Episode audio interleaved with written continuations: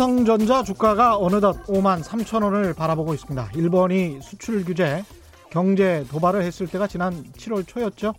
당시에는 대부분 삼성전자와 SK 하이닉스의 주가를 비관적으로 봤습니다만 불과 다섯 달도 안 돼서 주가는 당시 저점 대비 30%가량 올랐습니다.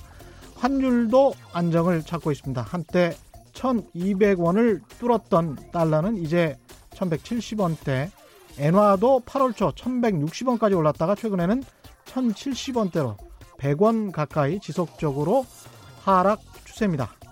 달러 사는 자산가가 는다. 달러 예금 개인 비중 역대 최대라는 조선일보, 조선 비즈의 기사가 나온 게 지난달 21일 한 달쯤 전이었습니다. 같은 날 국민일보도 고액 자산가들 달러 사재기 외 경기 불안의 안전자산 선호 한 달새 5,800억 원 불어 이런 기사 비슷한 기사를 내놨습니다. 사실 이런 기사들은 9월과 10월에 집중됐습니다. 그때가 원화 가치가 가장 낮고 달러 가치는 가장 높을 때였습니다. 그러니까 그때 9월 10월에 이런 기사들 믿고 달러 샀다면 또는 안전자산에 투자한다면서 엔화 샀다면 지금은 수익률이 마이너스라는 의미죠. 사람이 미래를 예측하기는 불가능합니다. 한 치 앞도 내다보기 힘든 게 세상사죠.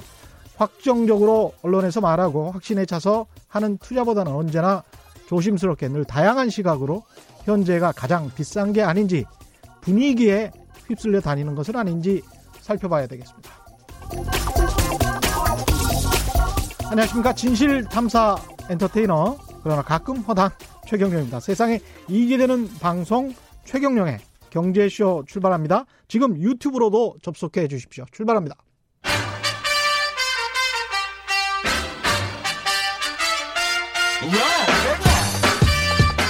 최경령이 원하는 건 오직 정의.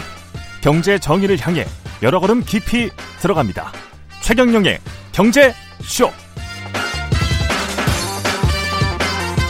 네, 지난 19일 밤 일주일쯤 전이었습니다. 국민과의 대화에서 첫 질문, 질문자로 나선 사람 기억하실런지 모르겠습니다. 어린이 보호구역인 스쿨존을 지나다가 차에 치여 숨진 9살 소년 민식군의 아버지였는데요. 이날 민식군의 아버지는 다시는 민식이 같은 사고가 일어나지 않기 위해서 국회 계류 중인 민식이법이 통과돼야 된다며 시청자들 대통령에게 호소했죠. 많은 사람들이 눈시울을 적셨, 습니다 민식이법은 놀랍게도 이틀 후에 열린 국회 행안위 법안 심사 소위에서 10분 만에 통과됐는데요.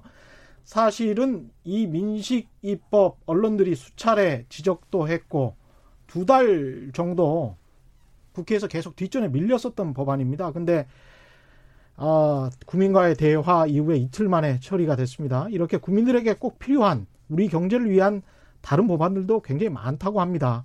정쟁에 밀려서 처리 안 되는 민생 법안이 수백 건이라고 하는데요. 오늘은 20대 국회에 계류 중인 경제 민생 법안 어떤 것들이 있는지 자세히 짚어보는 시간 마련했습니다. 함께 해주실 분들입니다. 김남근 민주화를 위한 변호사 모임 부회장 나오셨습니다. 안녕하세요. 예, 안녕하십니까? 예. 그리고 김주호 참여연대 민생팀장 자리하셨습니다. 안녕하세요. 네, 안녕하세요. 반갑습니다. 예. 20대 국회 법안 처리율이 30%에 불과하다. 역대 최악의 국회다. 이런 비판이 나오고 있는데요. 민생 법안, 경제 법안 이게 뭐 처리 안 된 것들이 그렇게 많습니까? 어떤 것들이 있나요? 뭐 예를 들면 주택임대차 보호법은 22건이 발의가 됐는데 아직 4년 동안 20대 국회에서 한 번도 안건으로 상정이 못 됐거든요. 22건요? 네, 그러니까 이게 뭐 국회가 절대적으로 법안 심의하는데 시간들을 별로 안 들이고 있고 주로 정쟁을 하다 보니까. 예. 그 발의한 국회의원들도 굉장히 많다는 그렇죠. 이야기네요. 22명, 22건이니까 적어도 이제 22명이 대표 발의를 했고 거기에다가 예. 동조를 해서 10명 이상이 같이 발의를 해야지만 이제 그게 발의가 되는 거니까요. 그렇죠. 뭐 적어도 이제 뭐 한 100여 명 가까운 의원들이 그 법안 발의에 참여를 했다는 건데 음. 그게 한 번도 논의가 안 되고 4년이 가고 있다라는 것 자체가 상당히 놀라운 그렇죠. 일인 거죠. 이게 여야가 다 같이 발의한 법안입니까? 어떻습니까? 뭐 여당 의원들이 주로 많이 주로 많이 했고, 뭐 야당 의원 중에서도 이제 같이 참여했고 예, 예. 한 법안인데 문제는 이제 논의가 되려면 먼저 안건 상정이 돼야 되는데 법안 심사 소위나 네. 항상 보면은 이제 주로 정쟁이법인 무슨 뭐 검찰 개혁이니 뭐 사법 개혁이니 뭐 이런 거에 이제 주로 가다 보니까 네. 소위 이제 경제적 약자들이 뭐 세입자 보호나 이런 예. 민생이법에 대해서는 관심 별로 없는 거죠. 주택 임대차 보호법이 이게 세입자 보호법인 거죠. 그렇죠. 세입자 예. 보호법인데 뭐 예를 들면 이제 법사위가 있는 국회의원들은 대부분이 이제 이 변호사 출신 음. 법조인이다 보니까 음. 이런 민생을 잘 몰라요 그분들이. 예. 예. 내가 사법 개혁하러 왔지 검찰 개혁하러 왔지 여기에 내가 이런 임대차법이나 이런 거 다루러 왔냐 이렇게 노골적으로 민생법을 좀 비하하시는 분들도 많이 있고. 본인들은 대부분 집 소유자라서 뭐 그렇죠. 세입자의 아픔을 잘 모르는 거 아닌가 싶기도 합니다. 물론 이제 지역구에 예. 이제 주민들은 세입자들도 상당히 있으니까 예. 이제 관심은 있을 텐데 예.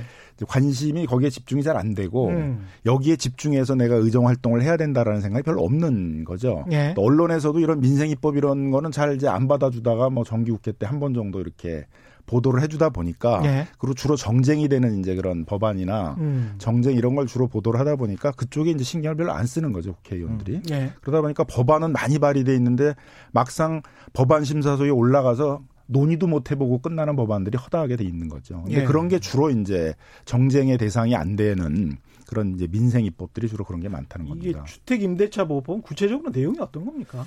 그렇죠. 지금 이제 곧 이사철이 또 다가오기 때문에 예. 많은 세입자분들이 지금 이사 걱정을 하고 계실 것 같아요. 저만 음. 해도 지금 집주인 잘못해서 만나면 또 전월세금 올려달라고 할까봐 예. 피해 다니고 이런 것도 있고 예. 주변에서도 뭐 보증금 5천만 원 올려달라, 1억 올려달라 예. 이런 얘기 듣고 이제 이사 가야 되는 거 아니야 이런 걱정들을 하시는 분들 많을 텐데 실제 지금 주택임대차보호법은 계약갱신 기간이라고 해서 예. 임차인이 계속 살 수 있는 거주 기간 지금 2년까지입니다 최대. 그렇죠. 근데 예. 지금 보통 상가, 2년 계약하죠. 그렇죠. 예. 보통 2년 계약을 하고요. 근데 2년 이후에는 이제 그 임대인이 나가라고 하면 음. 이제 특별한 사유가 없나 이제 나가야 되는 지금 상황인 거고. 근데 그렇죠. 상가 같은 경우에는 작년에 법이 개정돼서 이 5년 기간이 10년으로 늘어났습니다. 음. 근데 주, 주택 같은 경우는 이게 1989년에 1년에서 2년으로 늘어나고 예. 지금 30년째 계속 2년으로 머물러 있는 상황이에요. 예. 그러다 보니까 그 사이에 임대인들이 많은 보증금 인상이나 이런 것들을 요구해도 임차인들이 대항할 수 없는 지금 음. 이런 문제가 있어서 저희는 이 계약갱신 기간도 최소한 뭐 4년이나 10년 이상 보장을 해야 되는 것 아니냐. 그리고 예.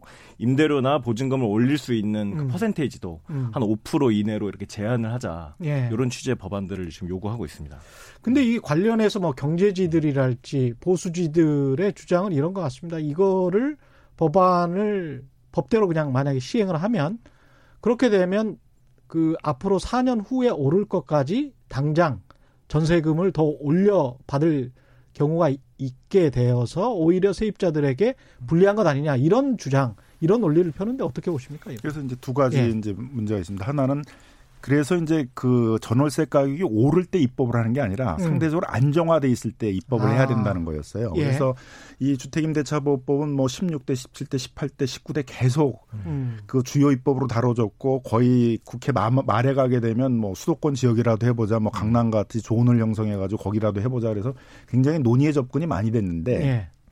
안 됐던 주요 이유가 지금은 전월세 가격이 오르는 시기여가지고 지금 하면 안 된다. 안정된 시기에 해야 된다. 네. 근데 상대적으로 지금이 안정된 시기입니다. 그렇죠. 그래서 네. 지금 이제 입법을 해야 된다는 거고 어. 지금 집값이 서울 지역 같은 경우는 상당히 올랐는데 보통은 이제 한 2년쯤 이렇게 희차를 두고 그게 전세값에 반영되면서 오르거든요. 네. 그러니까 내년 후년이 되게 되면 이제 전세값이 상당히 오를 수가 있어요. 음. 그럼 그런 거에 대비해서 미리 지금 법을 만들어야지 그 시기가 또 오른 시기가 되면 지금 오르고 있는데 어떻게 하냐 오르고 있으면 부작용이 크지 않겠느냐라는 네. 거거든요. 그다음에 그게 어느 정도인지에 대해서는 아무런 감도 없이 그냥 주장만 하는 거예요. 모르는 거죠. 그러면 네. 그걸 시뮬레이션을 해봐야 되잖아요. 네. 근데 정부도 좀 무책임해가지고 뭐 어. 박근혜 정부에서는 한 번도 그런 걸 제대로 시뮬레이션을 해본 적이 없었고 예. 그래서 이번에 이제 법무부에서 국토부랑 같이 해가지고 시뮬레이션을 해보니까 음. 뭐 계약갱신 청구권만 도입하는 경우에 있어서는 뭐 한 1.4% 정도 이런 정도 이제 수준의 그 임대료 인상률의 요인이 만약 지금 있고. 정도의 주택 시장이라면 예, 예, 예. 지금 같은 상황이라면 음. 그다음에 이제 그 전월세 인상률까지는 이제 같이 뭐 도입을 한다 그러면 뭐한 1.8%, 음. 뭐 예를 들면 이제 음. 그2 플러스에서 4년 동안의 계약갱신 청구권을 도입한다면 이런 정도예요. 그래서 예. 지금 상황에서 도입한다면 그렇게 시장에 큰 영향을 주는 건 아니다라는 음. 거거든요. 그러니까 그런 좀 시뮬레이션이나 이런 좀 구체적으로 분석한 근거들을 가지고 좀 의원들이 좀 논의를 해줘야 되는데 이런 게 없이 그냥 음. 서로의 어떻게 보면 이념전을 하는 거거든요. 그렇죠. 자기의 그냥 갖고 있는 철학을 가지고 구체적인 어. 상황이나 거기에 처해 있는 세입자들의 고통이나 현상들을 갖고 얘기를 하는 것들이. 아니니까 그러다 보니까 계속 공중전만 되다가 논의가 안 되는 거였는데 20대는 또 그렇죠. 놀랍게 아예 그 공중정도 안 하고 끝내려고 그런다는 게 이제 지금 그저, 그것도 안 하고 있다. 네. 작년에 상가법 개정될 때도 비슷한 반대, 반대 논리였어요. 예. 계약갱신 기간이 5년에서 10년으로 늘어나니까 예. 임대인들이 그 임대료 인상분을 한 번에 다 반영해서 임대료 엄청 높일 거다. 높일 것이다. 이런 반대 근거가 얘기 주장들이 있었는데 시장에 따라서 다르죠. 뭐 그렇죠. 상가 공식률이 굉장히 지금 높은 상황이기 그렇죠. 때문에 예. 네. 그래서 그렇게 함부로는 못 올렸죠. 네, 그렇죠. 상가 임대차 보호법 같은 경우는 제 기억에도 음. 2000년대 초중반에 처음으로 법이 제정이 그러니까 됐었잖아요. 2002년에 이제 12월에 예. 법이 제정이 될 때도 똑같은 논리가 있었어요. 똑같은 논리였어요. 예. 상가임대를 폭등시킬 거다 그러는데 전혀 예. 없었거든요. 저도 이거 한번 취재를 했었던 적이 있습니다. 네. 2002년도에. 예. 근데 이제 이거에 가장 영향을 주고 있는 이제 논거가 뭐냐면 1989년도에 그 법정 임대 기간을 1년에서 2년으로 늘릴 때 예. 그때 두 자릿수로 이제 올랐다는 거예요. 음. 근데 문제는 87년, 88년 그 전전에 전에도 두 자릿수가 올랐거든요. 그러니까 예. 박폭등을 하는 시기에 이제 이거에 놀래 가지고 법을 만들다 음. 보니까 지금 두 자릿수가 된 거지. 이법 그, 때문에 두 자릿수가 음. 오른 게 아니라 그때는 경제적인 여건이 그렇게 올랐다. 그렇죠. 그러니까 전전에도 두 자릿수가 올랐고 음. 87년에도 두 자릿수, 88년에도 두 자릿수, 89년에도 두 자릿수가 올랐는데 음. 89년에 두 자릿수 올랐다는 것만 가지고 이 법 때문에 오른 거다라는 것들은 그 당시의 사실관계를 완전히 왜곡하는 것이죠. 그리고 설사 조금 오른다고 하더라도 장기적으로 봤을 때는 세입자들에게는 굉장히 이익이 그렇죠. 아닙니까? 90년대 네. 이후에는 네. 굉장히 주택 임대차는 안정이 됐었거든요. 그렇죠. 음. 그리고 상가 임대차 보호법이 들어온 다음에도 그나마 그것 때문에 좀 도움을 받는 상가 세입자들도 굉장히 많아졌거든요. 그 전에는 음. 권리금도 권리금 문제지만 그 전에 이제 인테리어비랄지 뭐 카페 하시는 분들이랄지 식당 하시는 분들 인테리어 제대로 해놓고 그 상권을 형성해 놓으면 뭐 2년 후에 나가라라고 하면 법, 법적으로 보호받을 수 있는 그게 전혀 없었거든요.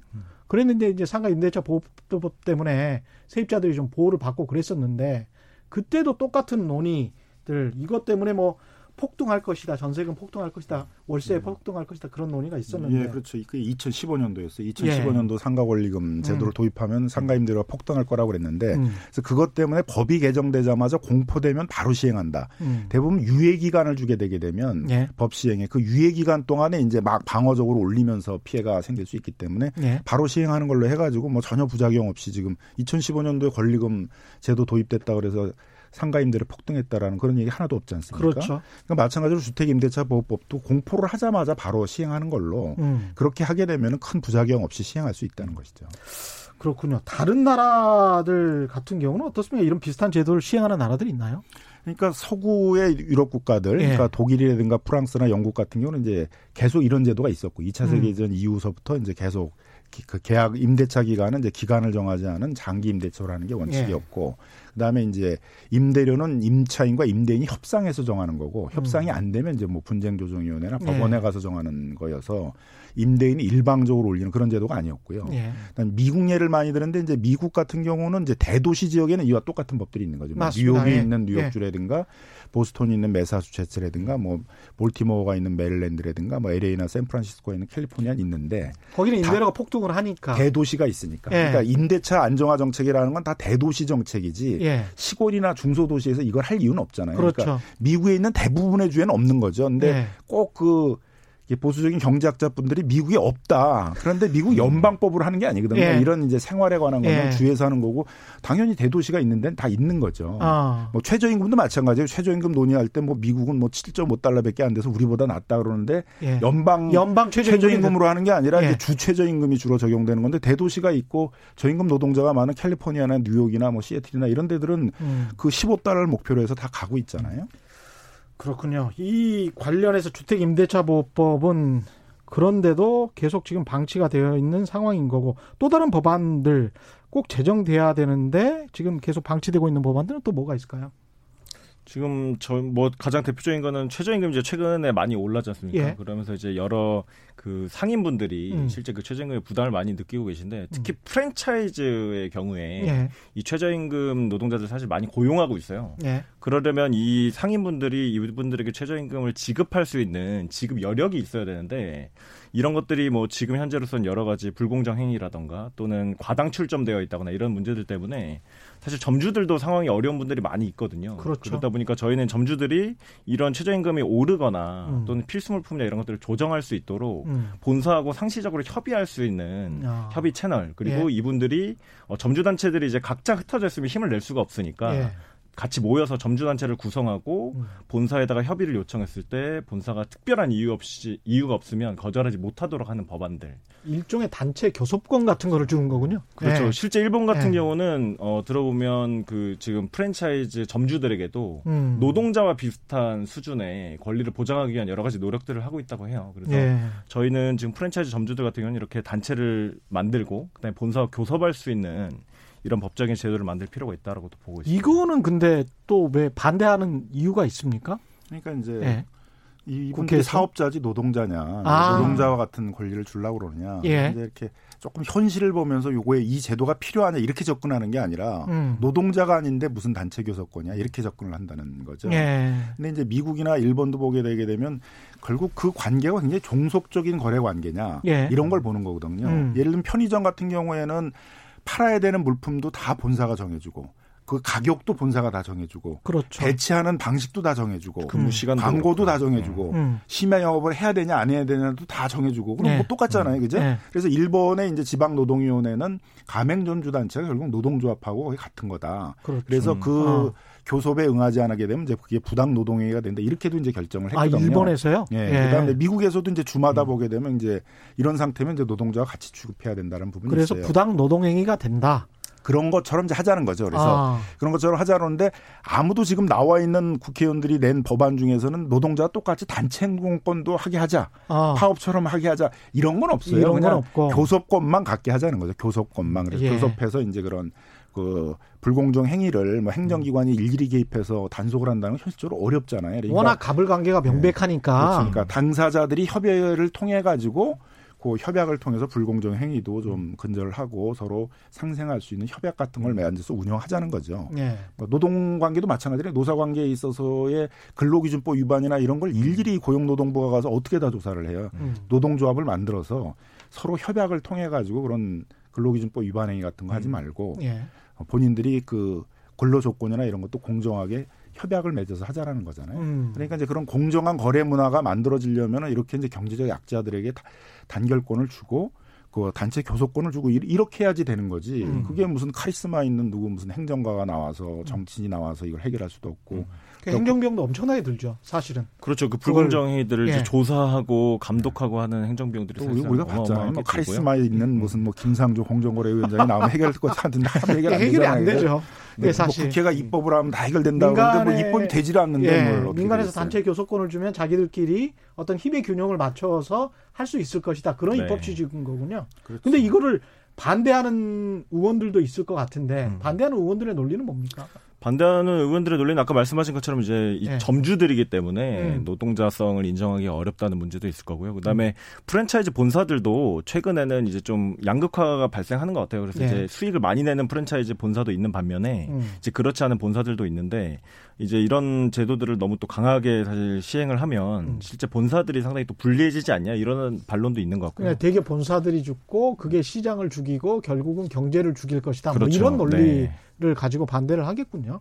그러니까 그 사이에서 어떤 접점을 찾아야 되는데 분명히 이제 이익을 보는 집단은 현재 이런 그 갑을 관계를 계속 유지할 수 있는 프랜차이즈 본사는 만약에 이 법이 통과가 안 되면 이익을 볼 것이고 또 다르게 이제 이 법안이 통과가 되면 지금까지 약자였던 프랜차이즈 점주들 같은 경우는 음. 어느 정도 혜택을 볼 수 있고 뭐 이렇게 되겠습니다. 그러니까 이제 그 네. 중간 지점에서 이제 종속적 고용 관계 비슷하게 음. 거래 관계가 굉장히 좀 종속적이다. 예를 들면 가맹이 그런 쪽이 많이 가깝고 네. 대리점 쪽에서는 전속 대리점이 이제 그런 쪽이 가깝잖아요. 그러면 네. 적어도 뭐 가맹점과 대리점에 음. 대해 전속적인 대리점에 대해서는 뭐 교섭권을 주자 뭐 단체 행동권까지는 이제 아니어도 음. 그런 논의는 얼마든지 이제 타협적으로 가능할 수 있잖아요. 근데 음. 이런 구체적인 논의를 하는 게 아니라 예. 그냥 왜 점주인데 노동자도 아닌데 단체 교섭권 내기가 왜 나와? 뭐 이제 이렇게 문제를 자꾸 이념적으로만 내 철학에는 안 맞아.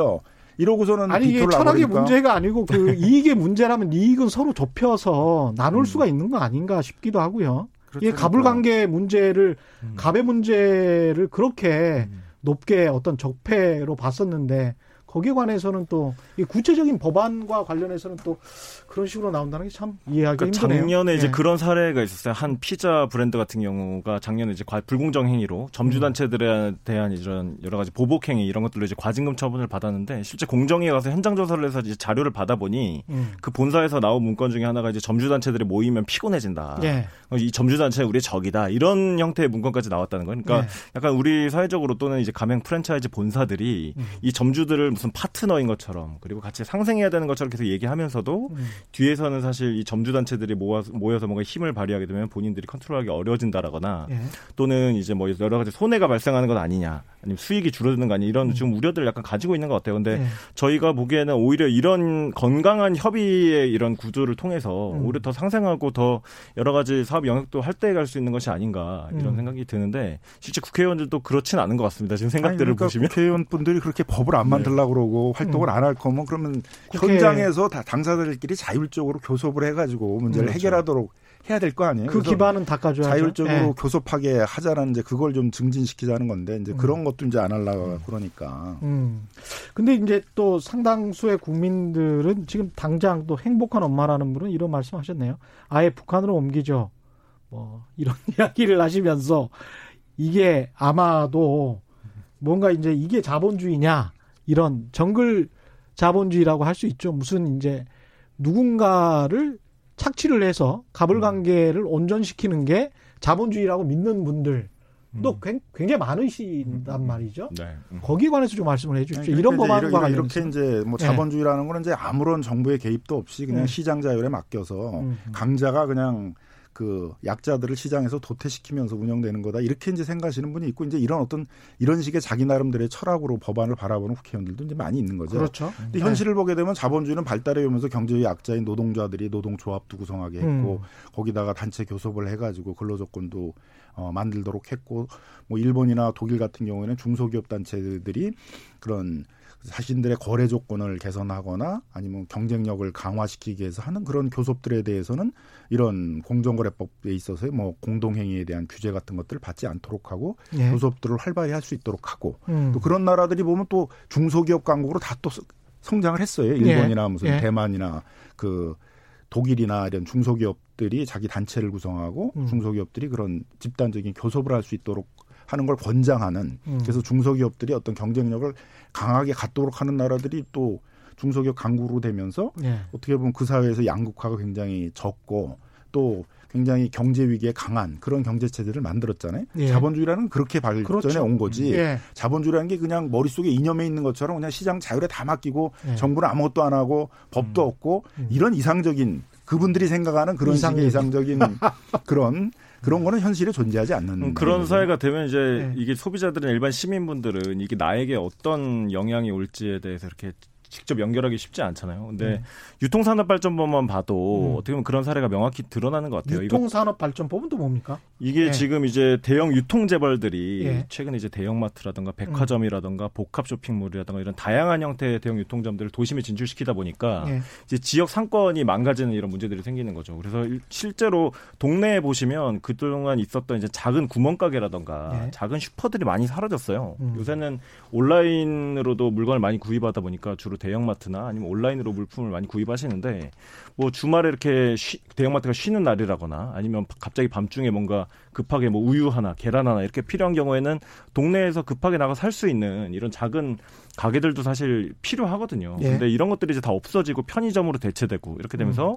가격은 올라가고 그래서 음. 이게 실제 이런 것들을 그냥 자본주의라고 해서 시장이 그냥 맡겨뒀을 때 예. 이런 것들이 이제 점점 대, 재벌 대기업이나 이런 곳으로 더, 점점 더 경제력이 집중되고 오히려 지역의 여러 가지 상권이라던가 또는 뭐 소비자들이 접할 수 있는 서비스도 어, 좀 독점적으로 되면서 이제 좀 단일화되고 그래서 서비스의 종류도 줄어들고 하는 없어진 것들이, 것들이 굉장히 많죠. 없어진 상점들이. 그렇죠. 네. 사실은 우리가 뭐 일본이나 다른 나라들 가서 야, 음. 100년 동안 이 상점이 있었대. 그런 음. 상점들 굉장히 많지 않습니까? 음. 지금은 뭐 관광 일본으로 가지 말자라는 그런 운동이 있어서 음. 잘안 갑니다마는 과거에 일본 같은 데를 가서 한국 사람들이 즐기는 이유 중에 하나가 거기 가면 100년 된, 200년 된 그런 상점이 있는데 그게 조그마하고 그렇지만 굉장히 질 좋은 서비스를 제공을 한다. 그래서 이제 많이 갔었던 거잖아요. 근데 그런 것들이 없이 다 획일화돼 있으니까 우리처럼 뭐랄까요 똑같은 간판에 몇 개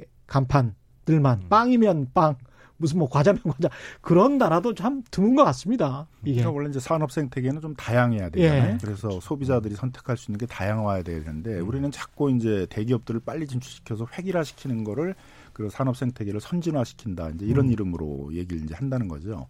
근데 다른 나라는 그랬냐면 역사적으로 보면 이제 유럽이나 미국의 대도시들을 보게 되면 그런 대형 유통점들이 도심으로 진출하는 걸 다 도시계획적 차원에서 규제를 하고 있거든요. 음. 용도 구역을 제한한다든가. 예. 그래서 우리 법도 음. 사실은 그런 거에 좀 영향을 받았기 때문에 음. 뭐 준주거 지역이라든가 근린상업 지역이라든가 이런 데들의 진출들을 규제를 하고 있어요. 주거 지역은 아예 진출을 못하게 이렇게 음.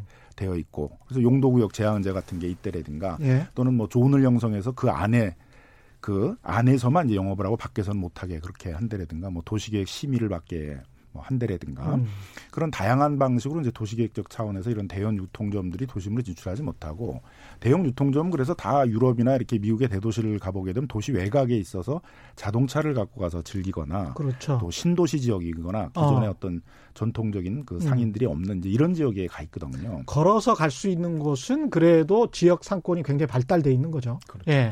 그러니까 고 주거지에 가까운 그런 음. 쪽에 있어서는 그런 전통적인 물론 이제 거기를 계속 낙후시킬 수는 없으니까 예. 거기를 이제 계속 그들이 협동조합을 만들어 가지고 이제 개발을 하고 뭐 물류를 예. 개, 발을 하고 예. 점포를 개량하도록 하고 예. 여러 새로운 서비스들을 만들도록 하고 그게 뭐 관광 상품이 되도록 그렇죠. 하고 예. 이런 정책들을 결합시켜 가지고 결합시켜야죠. 예. 중소상공인들의 경쟁력을 이제 높이는 작업들을 이제 해 나가야 돼. 되는 것이고. 음. 근데 그렇지만 이제 그걸 대기업들이 들어와 가지고 이제 아예 동네 구석구 구석까지를 이제 싹 정리하게 하는 음. 이런 식의 그 유통산업 정책을 쓰는 나라는 이제 없다는 거죠. 그러니까 그러면서도 자영업자가 죽어간다. 이런 법안을 제대로 통과를 안 시키면서도 자영업자 죽어간다. 또 이거는 음. 되게 모, 상호 모순적인 것 같아요. 예. 그 실제 유통산업 발전법은 뭐 여러 법안들이 있지만 지금 어, 여야 5당이 공통적으로 발의한 법안 중에 하나예요. 아, 다른 그렇군요. 법안들은 뭐 한 두 개 정당 또는 세 개 정당 이렇게 낸 법안들도 있지만 예. 이 유통산업발전법은 자유한국당이나 뭐 바른미래당에서 낸 법안들이거든요. 그런데 어. 그럼에도 불구하고 이 법안들이 지금 통과가 안 되고 있어서 저희는 이거는 뭐 통과를 안 시키는 이유는 뭡니까? 그러니까 글쎄요. 저희가 최근에는 또 국회에 또 그런 약간 좀 일이 생겼어요. 예전에는 어찌 됐든 전체 회의에 올려서 예. 실제 언론에도 공개되고 그 회의 과정이 음. 회의록도 예. 남고 이 와중에서 누가 반대했고 이런 근거를 이유로 반대했다. 이런 예. 기록들이 남았는데 요선에는 아예 그냥 국회에서도 이제 그 전체 회의 올라가기 전에 간사 단위에서 그냥 정리를 해버리니까 이게 실제 시민사회단체 입장에서도 이걸 모니터링하고 누군가 비판을 하고 싶어도 그것들을 기록이 안 알수 기록이 안 남고 언론 보도도 안 나가고 지금 그런 문제가 있는 거죠. 어떤 이익이 뒤에서 사실은 작용했는지를 모르는 거잖아요.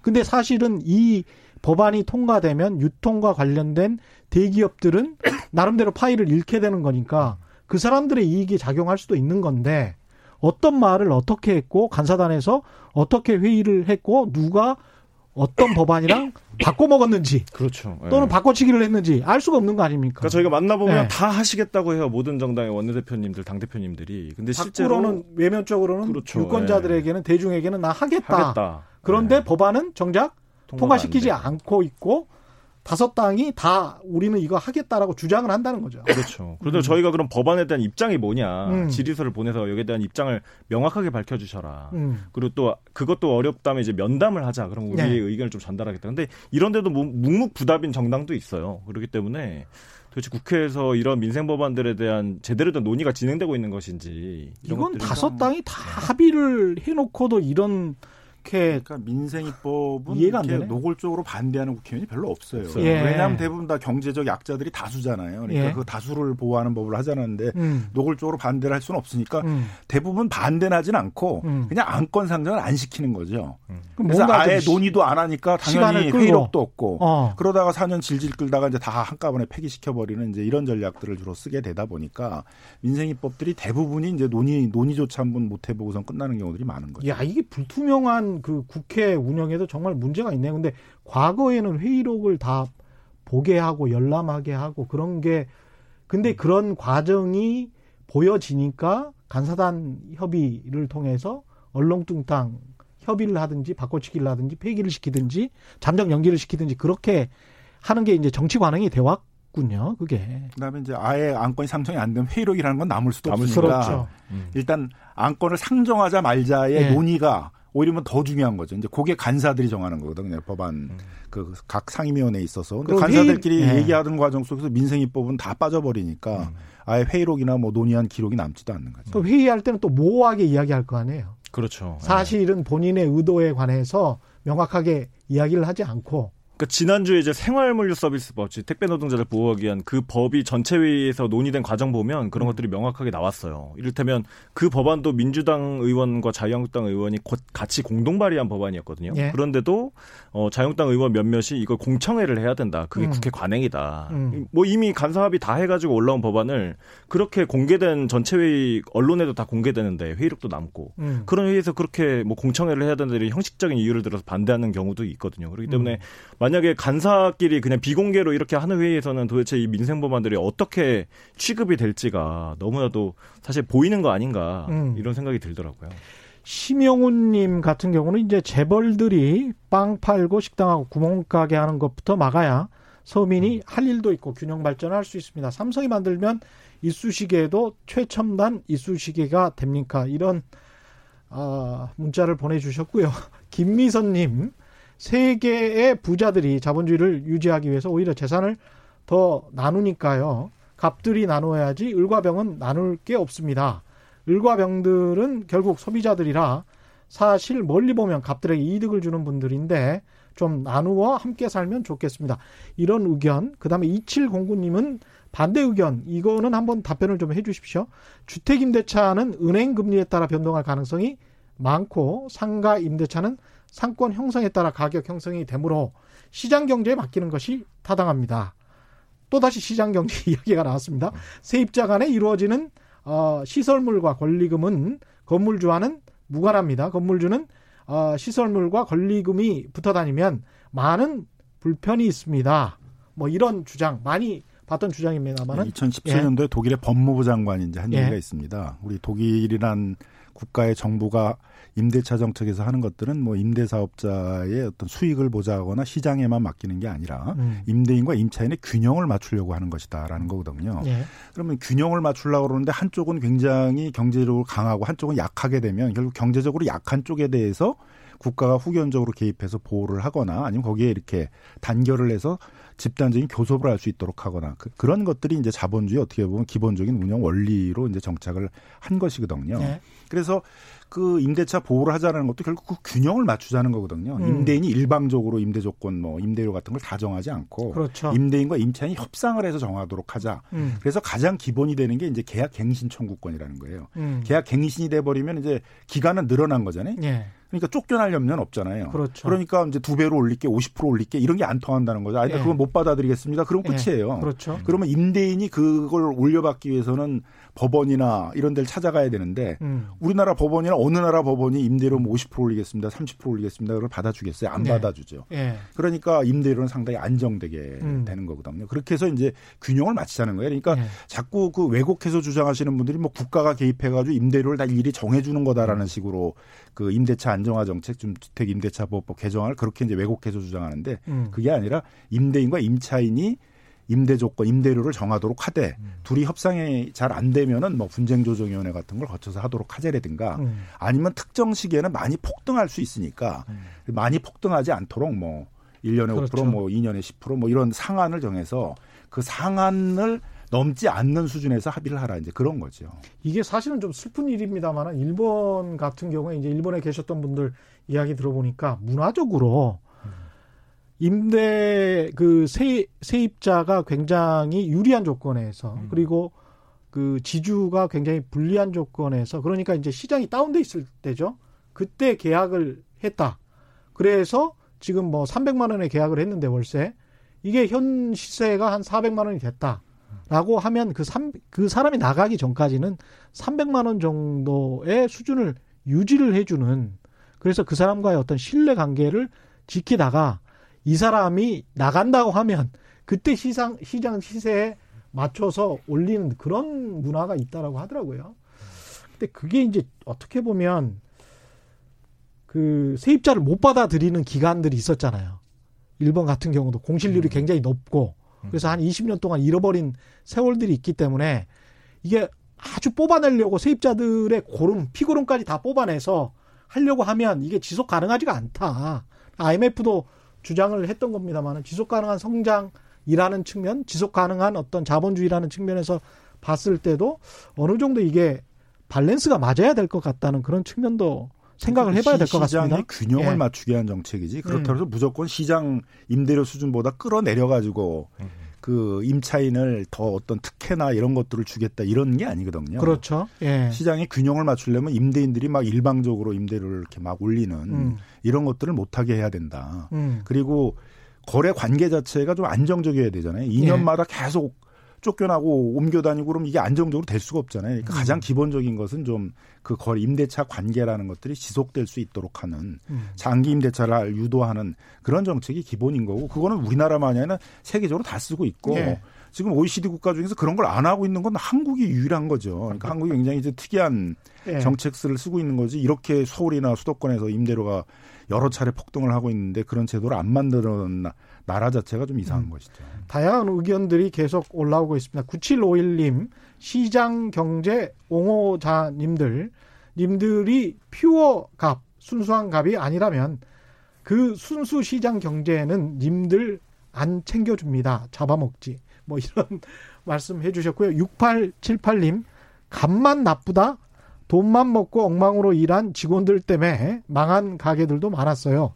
큰 기업 안에 사실상 도둑 직원들도 있죠. 값을 그것보단 사람은 어디나 착한 사람, 나쁜 사람 있는데 그걸 일반화 시켜 을만 맞다. 이건 아닌 것 같다. 뭐 이런 말씀이신 것 같습니다. 을만 맞다라는 거는 지금 주장 그렇게 주장하시는 거는 또 아니잖아요. 그러니까 이게 이제 예. 자꾸 이제 우리 국민들이 약간 예. 실용적으로 현실의 문제를 이렇게 직시해서 보는 게 아니라 예. 이걸 이렇게 이념적으로 보다 보니까 누가 정이고 누가 이제 악이냐 이런 문제를 자꾸 보려고 그렇죠. 보시는 경향이 예. 있고 예. 그러니까 이 논의도 자꾸 보게 되면 갑을 사이에 음. 있어서 뭐 갑이 불이고 을이 정이고 이런 논의인 것처럼 얘기를 하는데 그런 네. 건 아닌 거죠. 갑을 관계에 있어서의 어떤 불균형이 크다 보니까 그 균형을 잡자라는 지금 논의인 거지. 거기에 누가 옳고 누가 그런 거 있겠어요. 그다음에 음. 그다음에 뭐 경제적 약자는 다 그러면 그 정의의 편에 서 있고 이런 건 아니잖아요. 가라는 사람이 다 정의는 아니죠. 그러니까 제가 예. 좋아하는 웹툰 송곳 중에 그런 대사가 나오잖아요. 예. 그러니까 이게 지금 착한 약자를 위해서 우리가 싸우는 것이 아니다. 구조가 이제 강자들에게 유리하게 되어 있기 때문에 맞습니다. 그런 얘기를 하는 것이다. 네. 저희도 주택임대차법 개정 운동하다 보면 이제 임대인들 분들 중에 전화하셔서 항의하시는 분들 많이 있어요. 임차인들 음. 중에도 요새 나쁜 사람이 얼마나 많은데 음. 그런 법을 추진하려고 하냐. 근데 네. 이게 뭐 나쁘고 착하고의 문제가 아니거든요. 음. 어떻게 보면 임차인들 같은 경우에는 임대인에 비해서는 여러 가지 보증금도 묶여 있고 음. 그리고 또 2년마다 이사 나가라고 하면 지금 뭐 이사를 다녀야 될 수밖에 없는 상황이기 때문에 예. 상대적인 구조에서 약다인 건 맞는 것 같고요. 그러니까 음. 이런 것들을 좀 개선하고 좀 더 균형을 맞추자는 취지이지 실제 음. 임차인들을 뭐 임대인들보다 더 우위에 올려서 음. 뭐 임차인들 중심의 세상으로 가자, 노동자들 중심의 세상으로 가자 이런 음. 주장은 아, 좀 아닙니다. 네. 그래서 그 유럽이나 미국에서의 임대차법에서도 임차인의 규책 사유가 있는 건 아주 철저하게 음. 임차인을 내 빨리 내보낼 수 있도록 그렇게 네. 만드는 거죠. 네. 법원이나 분쟁조정위원회에서도 이렇게 임대차법이 안정된 게 만들어지게 되면 임차인을 빨리 내보내게 그렇게 이제 그렇죠. 월세 안 내고 질질 끌면서 사실은 네. 집주인들 그렇죠. 괴롭히는 사람들도 꽤 그다음에 있죠. 뉴스스라고 예. 그래가지고 이제 그 환경을 막 소음들 많이 일으키고 주 이웃 주변하고 자주고 싸우고 이런 사람들은 빨리빨리 내보낼 수 있도록 음. 오히려 그렇게 법제가 발달하게 돼 있거든요. 음. 1641님, 이번 국회의원이 어떤 입법 활동을 했는지 조사해서 다음 총선에서 심판해야 합니다. 저런 국회의원들을 매번 음. 뽑는 국민들 더 반성해야 할 듯. 이런 말씀 주셨고요. 이게 지금 저 다른 법안들도 좀 있는 것 같은데 채무자 회생법 이거는 뭔가요?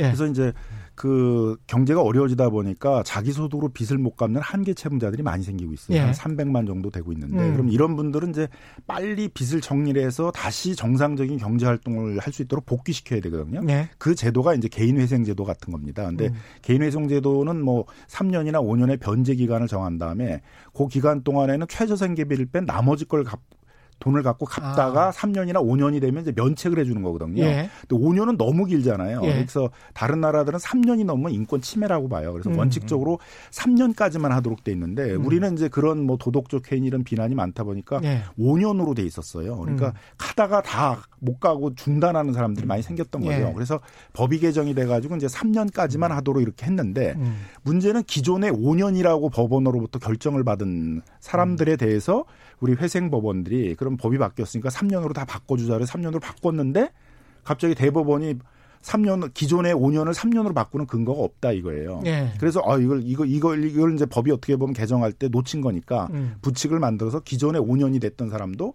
3년으로 바꿔줄 수 있도록 하자. 이제 그게 개, 정안입니다. 그러니까 음. 두달 전에 이 채무자분이 국회 앞에서 요 법 빨리 조속히 통과시켜달라고 삭발 농성도 하셨었어요. 네. 제가 그때 그분 이렇게 머리를 깎아드렸는데 음. 그분도 이제 30대 초반의 젊은 분이었는데 이제 인터넷 댓글이나 이런 거 보면 그 사람이 빚 질만하니까 적겠지. 음. 뭐돈 막 쓰고 빚 안 갚으려고 하는 거 아니야. 이런 댓글도 상당히 많이 있는데 예. 그런 사람들도 있죠. 그렇죠. 그런 예. 분들도 있겠지만 실제 대부분의 상당히 많은 수의 이제 채무자분들은 음. 지금 말씀하신 것처럼 3년이나 5년 가까이 음. 계속해서 꾸준히 이제 빚을 갚아나가고 계신 분들이란 말이에요. 근데 음. 이분들을 계속해서 중간에서 탈락시킨다거나 이렇게 건실한 하면, 채무자들. 그렇죠. 예. 건실한 채무자들 같은 경우에는 빨리 이걸 털어버리고 새로운 음. 삶을 시작할 수 있도록 해줘야 될 텐데 지금 제도들이 그런 것들을 따라오기 지금 어려운 구조인 것 같고 그분도 그런 부분에서 상당히 억울하다 그런 시선들이 그러니까 사회 네. 경제 활동을 할 수 있도록 해줘야 되는데 그 사람들이 그냥 계속 그 어떻게 보면 한정 치산자 비슷하게 아무런 경제 활동을 할 수 없게 묶어놔 버린단 말이죠. 그래서 예. 이제 이거의 철학적 입장은 뭐냐면 경제 효용론이에요. 예. 그러니까 이걸 가장 열심히 하는 나라는 이제 그 시장주의자들이 그렇게 강조하고 있는 미국이거든요. 예. 미국이 1년에 한 160만 건 정도의 예. 개인 파산 회생 정도를 처리해 주는 건 뭐냐면 음. 이게 복지 제도인 거예요. 결국 음. 그 빚이 많은 사람들이 이걸 통해서 한 번은 탁 털어 주고 음. 새 출발을 할 수 있도록 하는 것들이 나중에는 경제 활성화하는데 훨씬 도움이 되더라. 예. 죄다 우리 주변에 빚을 허덕허덕 하면서 돈을 벌어봐야 빚 갚는데 다 쓰면 아무도 적극적인 경제 활동을 안 하려고 그럴 거 아니에요. 그렇죠. 내 경제 활동은 다 빚 갚는 데 쓸 건데 내가 예. 열심히 해야 될 이유, 유인이 안 생겨 버리잖아요. 예. 근데 그런 사람들이 우리 주변에 많게 되게 되면 우리 경제 전체가 침체해 버린다는 거죠. 돈 벌기 싫죠. 어차피 돈 벌어봐야 그거 다 빚 갚는데 쓰는데. 그렇죠. 예. 네. 미국 같은 경우에 지난번에 뭐 2008년 금융위기 사태 때도 그 여실히 보여줬습니다만은 집을 담보로 대출을 해줬을 때 집의 가격이 대출을 해준 금액보다 더 떨어져 버리면 그냥 워크아웃처럼 나와버린단 말이죠. 그 집 나 포기할래. 그리고 난 다음에는 모든 게 은행 책임이 되고 나머지 빚에 관해서는 이 소유자가 집 소유자가 아무런 책임을 지지를 않지 않습니까? 그게 그만큼 이제 채권자에게도 책임을 묻는 건데 우리 같은 경우는 채무자한테만 아주 엄정하고 음. 엄혹하게 가는 거죠. 그렇죠. 그게 또 그런 문제도 있고 또 음. 일본 같은 경우에 장기 침체로 이제 가게 됐던 주요 원인 중에 이제 하나가 점점 그런 사람들이 많아지니까 소비를 안 하는 거예요. 음. 그러면 정상적인 소비가 안 되니까 기업들은 또 소비가 위축되니까 생산을 또 위축시키게 되고 그렇죠. 그러다 보니까 음. 이게 장기 불황으로 가는 음. 그런 모습이 되는 거란 말이에요. 그러니까 음. 경기가 침체될 때는 오히려 그런 사람들이 빨리 정상적인 경제 상황으로 돌아와 가지고 뭐 정상적인 소비도 음. 하게 하고 예. 이렇게 해야지만 경제가 활성화되는데 예. 이 사람들을 다 빚에다가 묶어두게 되면 우리도 일본식의 장기 침체로 가게 되는 그런 위험에 처하게 된다는 것이죠. 1분 30초 정도밖에 안 남았는데요. 통신요금 관련해 가지고 네. 꼭 말씀하셔야 될 게 있을 것 같은데요. 네네. 예. 지금 이제 보편요금제 법안이 정부 법안으로 이미 입대 국회에 올라와 있습니다. 이게 어떤 음. 내용이냐면 어, 통신비가 지금 이제 한국 같은 경우는 OECD 국가들 중에서도 음. 가계 지출에서 이제 그 포함하는 부분이 상당히 높아요. 예. 그래서 네. 가계 지출 전체 하는 것 중에서 통신비로 쓰는 돈이 상당히 높은 편이거든요. 음. 그렇기 때문에 저희가 지금 통신비를 낮추는 활동을 계속 하고 있는데 네. 지금은 어쨌든 통신사들이 이제 고가 요금제 중심으로 자꾸 요금제를 설계하다 보니까 실제 저가 요금제나 중가 요금제들은 출시도 많이 안 하고 네. 그러다 보니까 소비자들의 선택권도 줄어들고 음. 오히려 고가 요금제를 계속 쓰게 되니까 통신 요금도 많이 물게 되고 이런 문제가 있습니다. 그래서 네.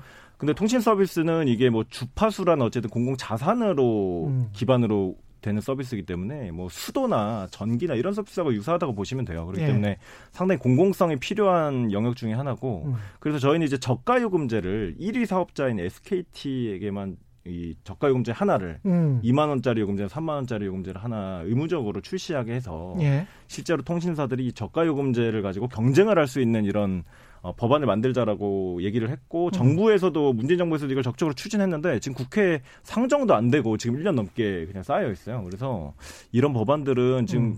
그 국민들의 가계비 가계 통신비 부담이 이제 점점 심해지고 있는 상황이기 실제 때문에 소비자에게 직접적으로 도움을 줄 수 있는데 그렇죠. 예. 왜냐하면 지금 이동통신 가입자가 6천만 명이거든요. 예. 우리 인구보다 많아요. 그렇기 음. 때문에 이거는 정말 모든 국민들한테 다 해당되는 문제입니다. 그래서 이 법안은 반드시 통과돼야 될 법안이라고 보고 있습니다. 예 오늘 두 분 말씀 감사하고요.